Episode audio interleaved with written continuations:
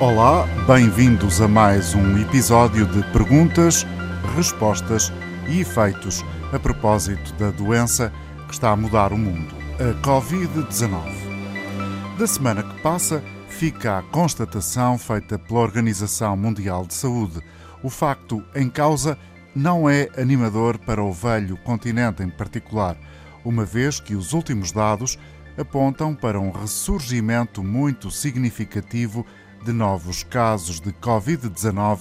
em países da Europa e para uma aceleração da pandemia globalmente.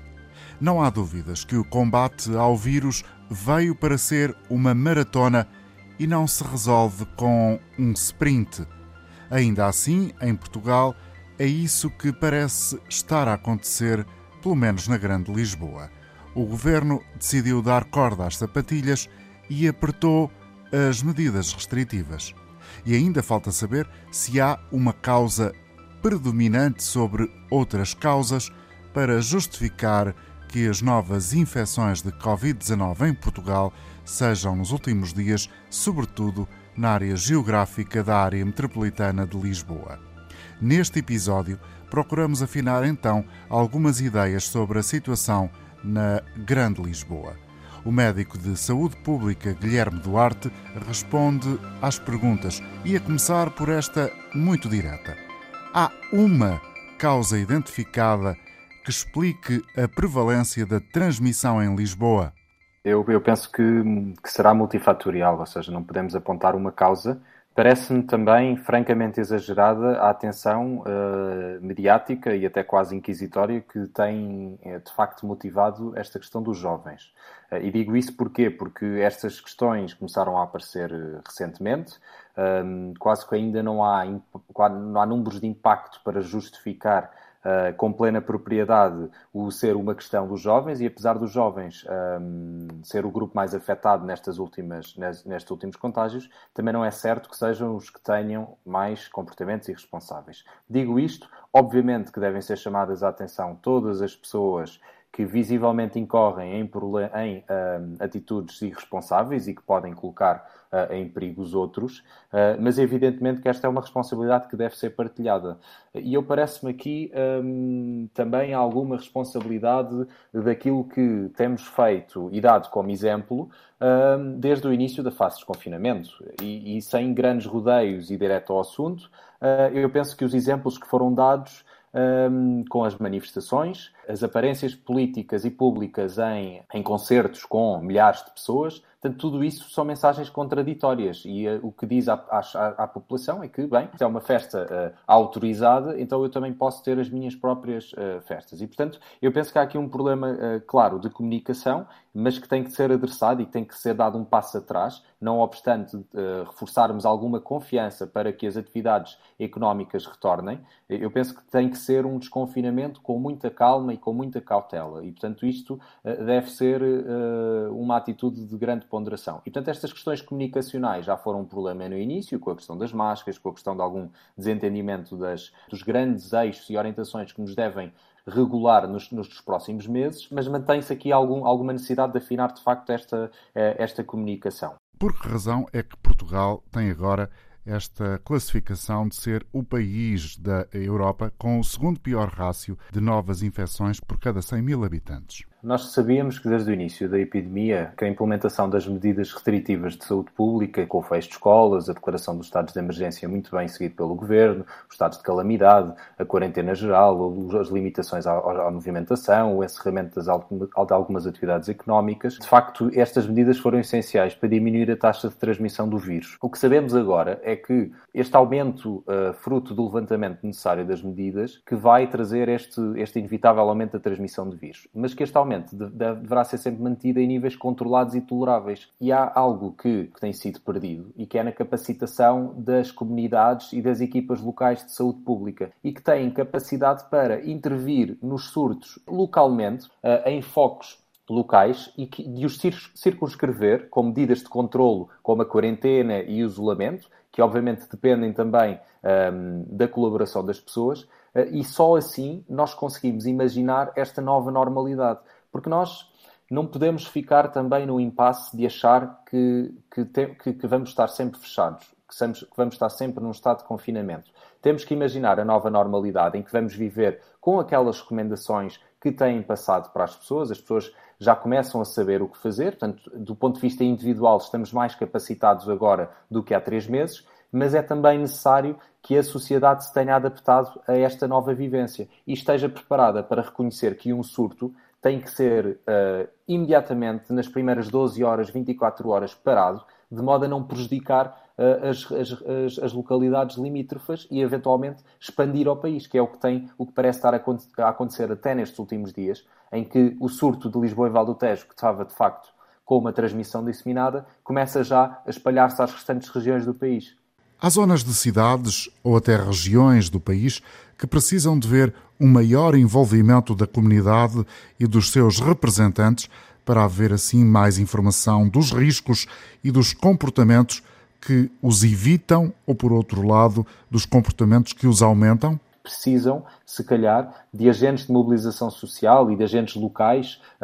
de líderes que já trabalham normalmente no terreno, que sejam eles próprios capacitados a ensinar às pessoas o que devem fazer além de, obviamente, uh, outras, outras questões que infelizmente a pandemia veio exacerbar, nomeadamente problemas de cariz, uh, de cariz social, a habitação, o transporte, os próprios, as próprias condições precárias laborais, que tudo isso prejudica um, a capacidade que as pessoas têm depois de, de, se, de se adaptar às recomendações. Porque se calhar há pessoas que até gostavam de ter uma máscara nova todos os dias ou uma máscara lavada e, e, e é-lhes difícil uh, ter. Outras que não têm essa percepção ou essa percepção do risco, do risco que correm. Um, e aí entramos na franja jovem também, que por vezes uh, incorre naquela, naquela, naquele erro de achar que por serem jovens e, e saudáveis que não têm qualquer perigo e que o perigo está para os outros. Eh, não está, está também para eles individualmente. Portanto, existe aqui uma comunicação que tem de facto ser adaptada e tem que se perceber e tem que se levar a comunicação de risco um bocadinho a sério. Por vezes se incorre no excesso de fazer eh, micronormas, ou seja, de fazer uh,